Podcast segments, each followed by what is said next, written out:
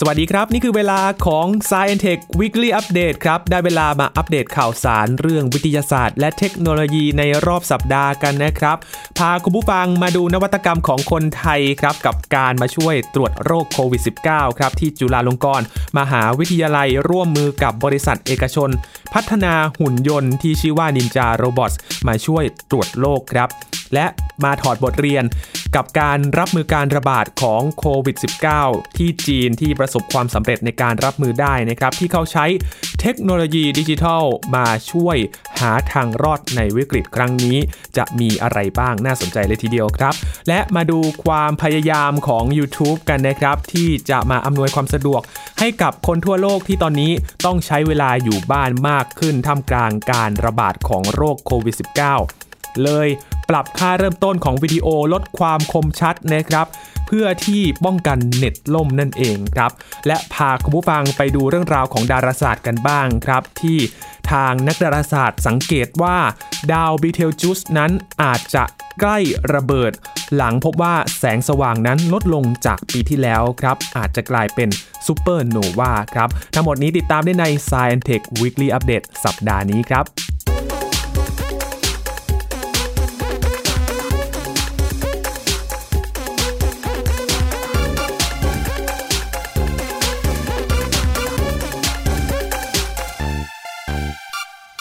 สัปดาห์นี้ถือว่าเป็นสัปดาห์แรกเลยนะครับ ที่หลายๆ คนนั้น ใช้ชีวิตอยู่บ้านกันมากขึ้นอย่างเต็มตัว หลังจากที่มีมาตรการเพื่อที่จะลดการแพร่เชื้อของโควิด -19 นั่นเองนะครับ และเราก็ยังไม่หยุดที่จะอัปเดตกับการแพร่ระบาดของโควิด -19 นะครับ เราก็เป็นกำลังใจให้กับการ ฝ่าวิกฤตครั้งนี้ให้ผ่านพ้นไปได้โดยเร็วที่สุดนะครับ ถ้าพูดถึงการรับมือการระบาดของโควิด -19 กับเรื่องวิทยาศาสตร์และเทคโนโลยี ช่วงนี้เราก็จะเห็นหลาย ๆ หน่วยงานนะครับที่จะเอาเทคโนโลยี เอาเรื่องของทางวิทยาศาสตร์ ทางด้านของนวัตกรรมมาช่วยในการทั้งวิเคราะห์ข้อมูล ทั้งตรวจโรคกันมากขึ้น เช่นเดียวกับที่ไทยครับ ที่ทางจุฬาลงกรณ์มหาวิทยาลัย ได้ร่วมมือกับเอกชนครับในการพัฒนาหุ่นยนต์ มาช่วยตรวจโรคโควิด -19 ครับ จากสถานการณ์การระบาดของโควิด -19 ในประเทศไทยที่มีแนวโน้มที่จะรุนแรงมากขึ้นนะครับ ทางจุฬาลงกรณ์มหาวิทยาลัยครับ ได้นำความรู้ของมหาวิทยาลัยเข้ามาช่วยเหลือ โดยคณะวิศวกรรมศาสตร์ ร่วมกับคณะแพทยศาสตร์ครับได้ ร่วมกับบริษัทเอกชนด้านเทคโนโลยีโทรคมนาคม ในประเทศไทย พัฒนาหุ่นยนต์ช่วยตรวจโรคโควิด -19 ครับ โดยตั้งชื่อหุ่นยนต์ตัวนี้ว่า Ninja Robot เพื่อที่จะมาเสริมขีดความสามารถในการตรวจคัดกรองผู้ติดเชื้อ และก็เพิ่มความปลอดภัยให้กับทีมแพทย์ในโรงพยาบาลด้วยนะครับ เจ้าหุ่นยนต์นินจาโรบอทนี้แบ่งออกเป็น 2 ประเภทด้วยกัน คือหุ่นยนต์แบบตั้งโต๊ะครับที่ติดตั้ง หน้าจอแสดงผลและกล้องจับภาพบุคคล เพื่อสื่อสารกับผู้ใช้งาน แม้ว่าจะติดตั้งล้อ บริเวณด้านล่างของหุ่นยนต์แต่ไม่สามารถเคลื่อนที่ได้ด้วยตนเองนะครับ เพราะว่าต้องใช้มนุษย์ในการเคลื่อนย้ายตำแหน่งไปยังจุดต่างๆ ส่วนหุ่นยนต์อีกแบบหนึ่งครับ เป็นหุ่นยนต์แบบเคลื่อนที่ติดตั้งหน้าจอแสดงผลและกล้องจับภาพบุคคล เพื่อสื่อสารกับผู้ใช้งาน สามารถเคลื่อนที่ได้ไปยังตำแหน่งต่างๆครับ โดยใช้มอเตอร์ไฟฟ้าในการขับเคลื่อน และได้รับพลังงานไฟฟ้าจากแบตเตอรี่ โดยโครงสร้างของหุ่นยนต์ตัวนี้ใช้การประกอบภายในประเทศนะครับ โดยใช้ชิ้นส่วนที่สั่งซื้อจากต่างประเทศและชิ้นส่วนที่ผลิตภายในประเทศ จาก เครื่องพิมพ์ 3 มิติผลิตชิ้นส่วนครับสำหรับขีดความสามารถในการผลิตหุ่นยนต์ทางจุฬาลงกรณ์มหาวิทยาลัย มีกำลังการผลิตหุ่นยนต์ได้เดือนละไม่ต่ำกว่า 30 ตัวเลยนะครับ หากได้รับการร้องขอจากโรงพยาบาลต่างๆ โดยใช้ต้นทุนการผลิตหุ่นยนต์ที่มีราคาถูกกว่าการสั่งซื้อหุ่นยนต์สำเร็จรูปจากต่างประเทศครับ นอกจากความสามารถในการช่วยคัดกรองผู้ป่วยโรคโควิด -19 แล้วหุ่นยนต์ Ninja Robot ตัวนี้ก็ยังสามารถช่วยตรวจเบื้องต้นทางการแพทย์ด้วยนะครับ อย่างเช่น การตรวจวัดอุณหภูมิร่างกาย การตรวจวัดความดันโลหิตของผู้ป่วย และเป้าหมายในอนาคตทางมหาวิทยาลัยก็กำลัง อยู่ในช่วงการพัฒนาหุ่นยนต์ตัวนี้นะครับให้มีความสามารถที่หลากหลายมากขึ้นด้วยครับ อย่างเช่นการปล่อยแสงอัลตราไวโอเลต C หรือว่า UVC เพื่อทำลายเชื้อไวรัสในโรงพยาบาลครับปัจจุบันโรงพยาบาลในประเทศได้มีการเอาหุ่นยนต์ตัวนี้นะครับไปใช้งานแล้ว 3 แห่งด้วยกันครับ ประกอบด้วยโรงพยาบาล ราชวิถีนำหุ่นยนต์แบบตั้งโต๊ะจำนวน 2 ชุดไปให้บริการ โรงพยาบาลซวงอกนำหุ่นยนต์ แบบเคลื่อนที่จำนวน 1 ชุดไปให้บริการและโรงพยาบาลนพรัตน์ราชธานีนำหุ่นยนต์แบบตั้งโต๊ะจำนวน 1 ชุดไปให้บริการครับ นับว่าเป็นความสำเร็จของหน่วยงานในประเทศไทยนะครับ ที่นำองค์ความรู้และเทคโนโลยีเข้ามาช่วยเหลือในประเทศ ยามที่ทุกคนต้องรวมพลังเพื่อช่วยกันผ่านพ้นช่วงเวลาวิกฤตนี้ กับการระบาดของโรคโควิด -19 ให้ผ่านพ้นไปได้ด้วยดีนะครับ ถ้าพูดถึงการผลิตหุ่นยนต์ การผลิต ในประเทศก็เป็นอีกทางเลือกหนึ่งนะครับที่ช่วยลดต้นทุนการผลิตได้อย่างมากเลยทีเดียว แล้วก็เป็นการสนับสนุนการที่จะผลิตหุ่นยนต์นวัตกรรมเหล่านี้ในประเทศด้วยนะครับ กับต้นทุนที่ถูกลงก็ยังจะสามารถเข้าถึงให้กับหน่วยงานต่างๆ ได้ง่ายด้วยครับ นี่คืออีกหนึ่งนวัตกรรมของคนไทยที่เป็นกำลังใจให้นะครับในการพัฒนาเพื่อที่จะมาช่วยต่อยอดมาช่วยอำนวยความสะดวกกันมากขึ้นครับ อีกเรื่องหนึ่งเกี่ยวกับเทคโนโลยีครับพาไปนอกประเทศกันบ้าง ไปที่จีนกันครับคุณผู้ฟัง ช่วงนี้หลาย ๆ ประเทศก็เริ่มให้ความสนใจเกี่ยวกับความสำเร็จของจีน ในการรับมือกับโควิด -19 ได้สำเร็จนะครับ และเขายังใช้เทคโนโลยีดิจิทัลด้วยครับ เพื่อรับมือการระบาดในครั้งนี้ อีกทางหนึ่งครับ ยังช่วยให้เศรษฐกิจของจีนนั้น โดยเฉพาะเรื่องของธุรกิจ SME นั้นมีทางรอดสามารถเดินต่อไปได้โดยไม่หยุดชะงักนะครับ ทาง Alipay มีรายงานว่าการนำเทคโนโลยีปัญญาประดิษฐ์หรือ AI มาปรับใช้ในหลายมิติอย่างเช่น แอปพลิเคชันตรวจวัดอุณหภูมิอัตโนมัติที่ ติดตั้งตามสถานีรถไฟฟ้าใต้ดิน สถานีรถไฟ สนามบิน แล้วก็ศูนย์บริการสังคม เพื่อระบุและติดตามบุคคลที่มีอุณหภูมิร่างกายสูงกว่าปกติ โดยอัตโนมัตินี้ก็มีประโยชน์อย่างมากเลยนะครับ ในการคัดกรองบุคคลที่อาจติดเชื้อ อย่างเช่น ระบบของ m e c v i ที่สามารถตรวจวัดได้ 300 คนต่อนาทีอย่างรวดเร็วเลยครับ และก็ระบบของ Sense Time ที่สามารถระบุตัวตนที่ไม่ได้สวมหน้ากากอนามัย ด้านศูนย์สาธารณสุขเซี่ยงไฮ้หรือว่า SPHCC ได้ระดมกำลังหลายภาคส่วนเลยทีเดียวครับ เพื่อใช้เทคโนโลยีต่อสู้กับไวรัสตัวนี้ โดยร่วมมือกับทางสตาร์ทอัพด้าน AI เปิดตัวระบบประเมินผลอัจฉริยะสำหรับทำ CT สแกนทรวงอก เพื่อตรวจหาการติดเชื้อ นอกจากนี้ เพื่อลดการแพร่เชื้อผ่านการสัมผัสโดยตรงในที่สาธารณะ อย่างเช่น ชุมชนที่อยู่อาศัย โรงพยาบาลและสถานีรถไฟ อีกบริษัทหนึ่งครับ ได้พัฒนาสวิตช์ไฟฟ้าที่สั่งงานด้วยเสียง มีชื่อว่า Sesame Switch ครับ ที่สามารถตรวจจับเสียงพูด แล้วก็รับรู้ถึงคำสั่งเสียงจากระยะไกลได้อีกด้วยครับ ถ้าพูดถึงเทคโนโลยีต่างๆ ที่ทางบริษัท ในจีนพัฒนามานะครับก็มีหลากหลายประเภทด้วยกันครับอย่างที่ผ่านมาผู้บริหารเมืองใหญ่ของจีนกว่า 200 เมือง ก็เปิดตัวบริการชั่วคราวสำหรับโค้ดด้านสุขภาพหรือว่า Health Code ผ่านมินิโปรแกรมที่ผู้ให้บริการอย่าง Alipay WeChat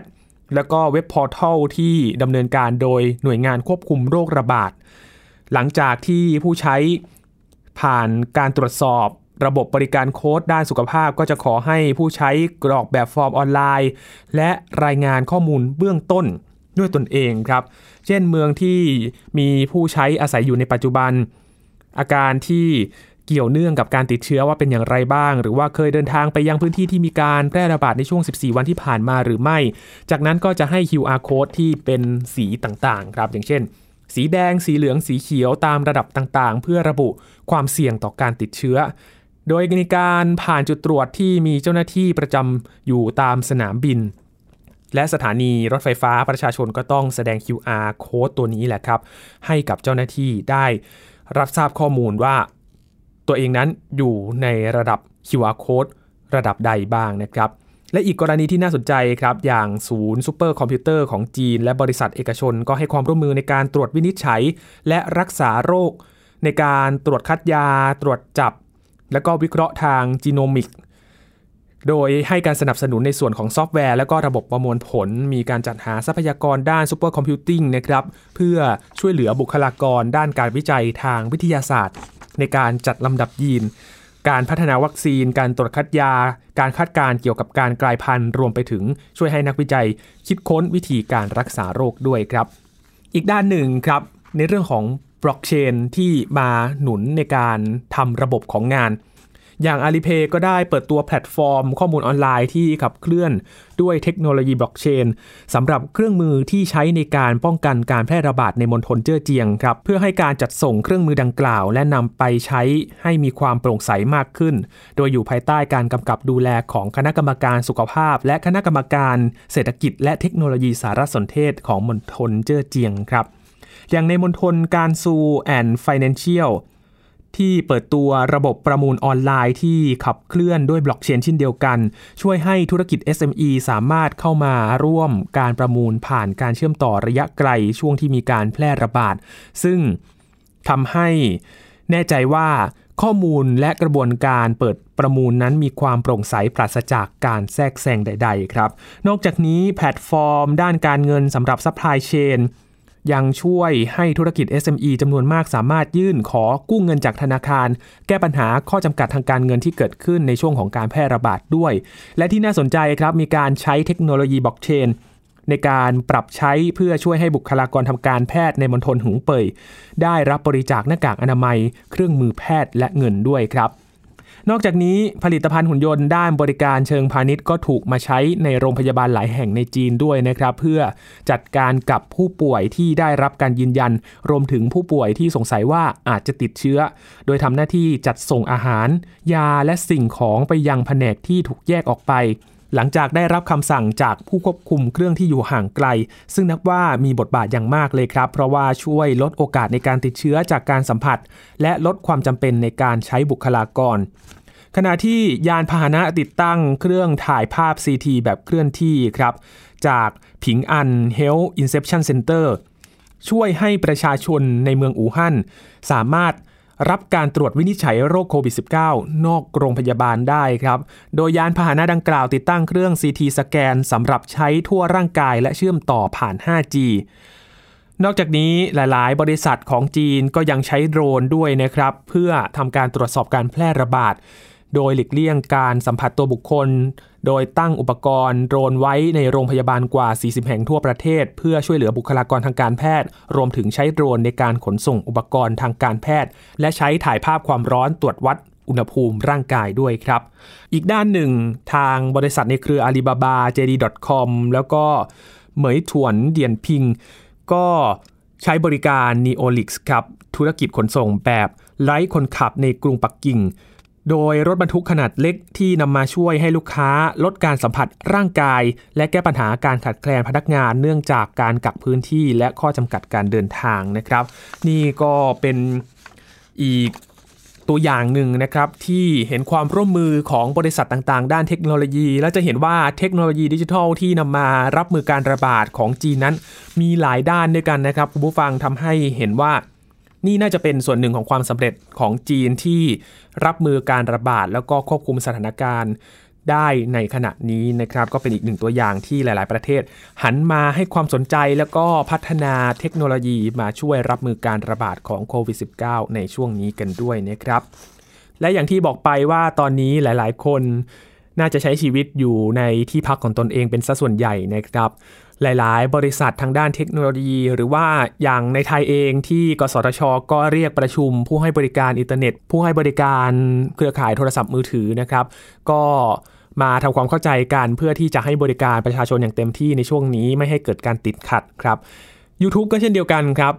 เพื่อที่จะให้คนที่ทั่วโลกใช้เวลาอยู่บ้านมากขึ้นในขณะนี้ท่ามกลางการระบาดของโควิด -19 ความต้องการการดูรายการผ่านระบบสตรีมมิ่งจึงเพิ่มขึ้นด้วยนะครับ ปรากฏการณ์นี้ก็ทำให้เกิดความกังวลว่าเอ๊ะเครือข่ายอินเทอร์เน็ตอาจจะแบกรับภาระหนักเกินไปหรือเปล่า ทางบริษัท YouTube ก็เลยปรับตัวครับ ปรับมาตรฐานความคมชัดในการชมคลิปบนแพลตฟอร์มนี้ ให้ต่ำลงเทียบได้กับความชัดของแผ่น DVD ครับ โดย USA Today รายงานว่าการลดความชัดนี้ จะลดจาก 1080p ครับ เหลือเพียง 480p ก็จะสามารถผ่อนการใช้ bandwidth มาเป็น 1.1 เมกะบิตจาก 5 เมกะบิตต่อวินาทีนะครับสำหรับผู้ที่ต้องการความคมชัดมากขึ้น ก็สามารถปรับได้จากเมนูนะครับ โดยที่จากเดิมที่อาจจะชมวิดีโอความคมชัดแบบ HD อัตโนมัติตอนนี้เริ่มต้นอยู่ที่ 480p นั่นเอง นอกจากนี้ CNN ยังรายงานว่าการเปลี่ยนแปลงครั้งนี้ได้เริ่มขึ้นแล้วนะครับ และคาดว่าจะกินเวลาประมาณ 30 วัน โดยบริษัทกล่าวในถแถลงการว่า YouTube พยายามทำหน้าที่ช่วยลดระดับการดึงสัญญาณอินเทอร์เน็ตที่หนักในสถานการณ์ที่ไม่เคยเกิดขึ้นมาก่อน ก่อนหน้านี้บริษัท YouTube แล้วก็ Netflix กล่าวว่าจะลดระดับความชัดของรายการที่สตรีมผ่านอินเทอร์เน็ตครับเพื่อไม่ให้ระบบเครือข่ายเน็ตล่ม เนื่องจากการชมภาพยนตร์และคลิปต่างๆ ของคนที่ต้องอาศัยอยู่บ้านในช่วงการระบาดของโควิด -19 มีมากขึ้นนั่นเองนะครับ ช่วงนี้ก็ไม่ต้องแปลกใจไปนะครับ ถ้ากำลังดู YouTube หรือว่าดู Netflix กันอยู่ และเอ๊ะทำไมความคมชัดเริ่มต้นมันแปลกไปจากเดิม อาจจะไม่ได้ชัดแบบ HD แล้วไปปรับกันได้ครับ แต่ว่านี่เป็นค่าเริ่มต้นเพื่อที่จะป้องกันเครือข่ายอินเทอร์เน็ตล่ม จากบริษัทผู้ให้บริการนั่นเองนะครับ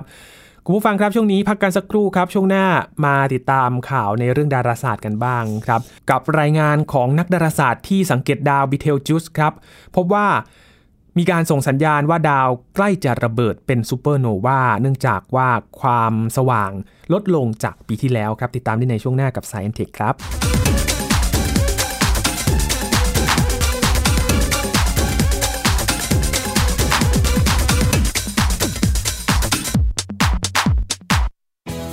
ไทย PBS ดิจิทัล Radio Infotainment for All สถานีวิทยุดิจิทัล จากไทย PBS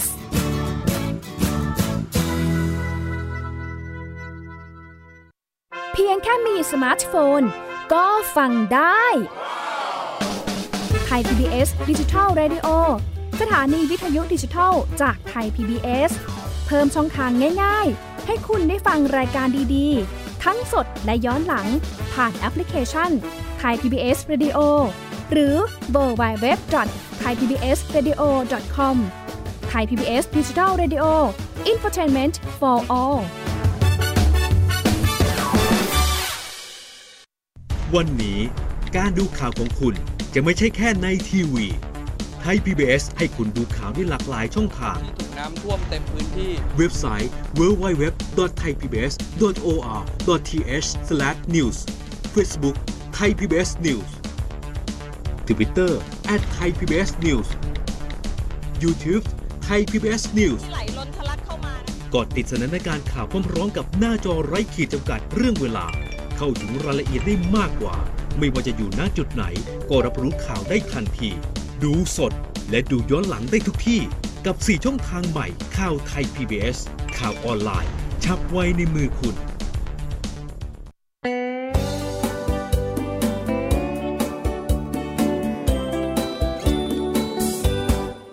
บอกเล่าข่าวสารที่เป็นประโยชน์ เกษตรกรไทยรู้เท่าทัน ตั้งรับปรับต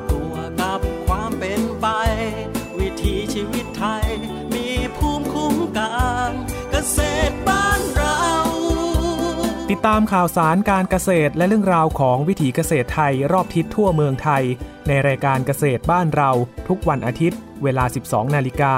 ทางไทย PBS Digital Radio ฝีมือเกษตรบ้านเรา นี่คือเกษตรบ้านเรา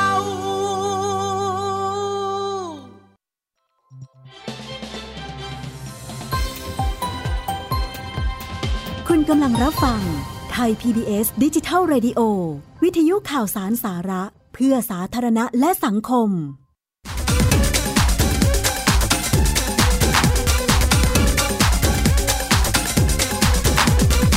กลับมาติดตาม Science Tech Weekly Update กันต่อนะครับมาอัปเดตข่าวในเรื่องวิทยาศาสตร์กันบ้างครับ หลังจากที่เราติดตามสถานการณ์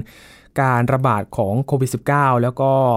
การใช้เทคโนโลยีนะครับมาพัฒนามาช่วยรับมือให้ข้อมูลกับการระบาดให้เข้าถึงกันง่ายมากขึ้นนะครับ มาดูเรื่องของนักดาราศาสตร์ครับสังเกตว่าดาวบิเทลจุสในกลุ่มดาวโอริออนหรือว่าดาวในพลานครับ สังเกตได้ว่า แสงสว่างนั้นลดลงจากปีก่อนครับและ แสงสว่างที่ลดลงนี้อาจจะส่งสัญญาณว่าดาวดวงนี้ใกล้จะระเบิดเป็นซูเปอร์โนวาครับ ทางสถาบันวิจัยดาราศาสตร์แห่งชาติก็รายงานว่าก่อนหน้านี้ ดาวฤกษ์บีเทลจุสก็ติดอันดับต้นๆนะครับของดาวที่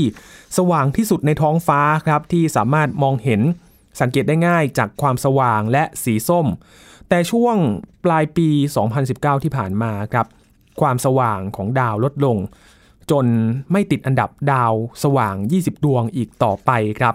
ทำให้นักดาราศาสตร์ก็ใช้เทคโนโลยีทำการติดตามการแปลแสงของดาวบิเทจุสอย่างใกล้ชิดเลยนะครับ ทั้งบันทึกภาพแล้วก็วัดความสว่างของดาว ซึ่งถ้าวันหนึ่งเกิดการระเบิดขึ้น เราอาจจะมองเห็นได้ด้วยตาเปล่าครับ ก็จะเป็นฝ้าฟุ้งกระจายบนท้องฟ้า โดยในอดีตครับชาวพื้นเมืองอบอริจินในทวีปออสเตรเลียครับได้มีการบันทึกแสงของดาวฤกษ์สีแดงที่หรี่ลงแล้วก็สว่างขึ้น นี่จึงไม่ใช่ครั้งแรกครับที่ดาวเบเทจุสมีการแปลแสง แต่ที่ผ่านมาดาวดวงนี้ ไม่เคยเกิดการหรี่ลงของแสงในอัตราที่เร็วขนาดนี้มาก่อนครับสำหรับดาวบิเทลจูสเป็นดาวฤกษ์ขนาดยักษ์ใหญ่สีแดงครับหรือว่า Red Super Giant มีมวลประมาณ 15 ถึง 25 เท่าของดวงอาทิตย์เลยครับ มีพลังงานมากกว่า 7,500 เท่าอยู่ห่างจากโลกประมาณ 640 ปีแสง สีแดงและความสว่างของดาวก็บอกได้นะครับว่าเชื้อเพลิงไฮโดรเจนในแกนกลางได้หมดลง แล้วก็เปลี่ยนไปเผาผลาญฮีเลียม กลายเป็นคาร์บอนและออกซิเจนแทน จึงเป็นแหล่งกำเนิดของอะตอมธาตุคาร์บอนและธาตุออกซิเจนที่เรากำลังหายใจเข้าไปครับ การเผาผลาญฮีเลียมนั้นก็เป็นความพยายามสุดท้ายของดาวฤกษ์ที่จะต่ออายุ และยืดเวลาเลี่ยงวาระสุดท้ายที่จะมาถึงในไม่ช้านี้ครับ คาดว่าอาจเหลือเชื้อเพลิงฮีเลียมที่ยื้อชีวิตตัวเองอยู่อีกประมาณ 1 0 0 0 0แสนปีนายสุภเริศคฤหานนท์หัวหน้างานบริการวิชาการทางดาราศาสตร์ สถาบันวิจัย ดาราศาสตร์แห่งชาติ กล่าวว่าถ้าเราสังเกตไปช่วงปีก่อนครับ หรือว่าในอดีตกลุ่มดาวในพลาน ดาวเต่าหรือว่าดาวไถ ในปีที่แล้วจะเห็นดาวสว่างลดลง ประมาณครึ่งปีแล้วนะครับที่สังเกตเห็นความสว่างที่เริ่มลดลง เพราะว่าเมื่อก่อนดาวบีเทลจุสนั้น สว่างติด 10 อันดับ ตอนนี้สว่างลดลงอย่างเห็นได้ชัดเจนครับจนสังเกตเห็นได้ด้วยตาเปล่า ในอนาคตอาจระเบิดเป็นซูเปอร์โนวาต้องมาลุ้นจากการแปรแสงของดาวนะครับ ตอนนี้นักดาราศาสตร์ทั่วโลกก็กำลังเฝ้าติดตามกันอย่างต่อเนื่องเลยครับสำหรับ ปฏิกิริยาฟิวชันของฮีเลียมที่รุนแรงก็ทำให้ดาวบีเทลจุสนั้นสูญเสียมวลไปรอบๆนะครับ ผิวดาวฤกษ์ก็พองออก มีขนาดใหญ่เท่ากับดวงอาทิตย์ ถึงวงโคจรของดาวพฤหัสบดี และเย็นตัวลงจนกลายเป็นสีแดงครับ แต่จะทรงพลังและคงระดับความใหญ่เท่านี้ก็ไม่ใช่เรื่องง่ายนะครับ เพราะว่าพื้นผิวของดาวเต็มไปด้วยความปั่นป่วนของพลาสมา ที่ร้อนและเย็นปั่นป่วนกันอย่างไม่หยุดหย่อนทำให้ดาวดวงนี้จึงมีความสว่างที่สามารถแปลเปลี่ยนได้ตลอดเวลา คาดการว่าแม้ปฏิกิริยาของดาวจะยื้ออายุตัวเองก็ไม่น่าจะอยู่ได้นานนะครับ ยิ่งช่วงสุดท้าย ดาวจะเผาผลาญคาร์บอนไปเป็นธาตุเหล็ก ในแกนกลางในเวลาพันปี จากนั้นดาวก็จะพ่ายแพ้ให้กับ แรงโน้มถ่วงมหาศาลของตัวเอง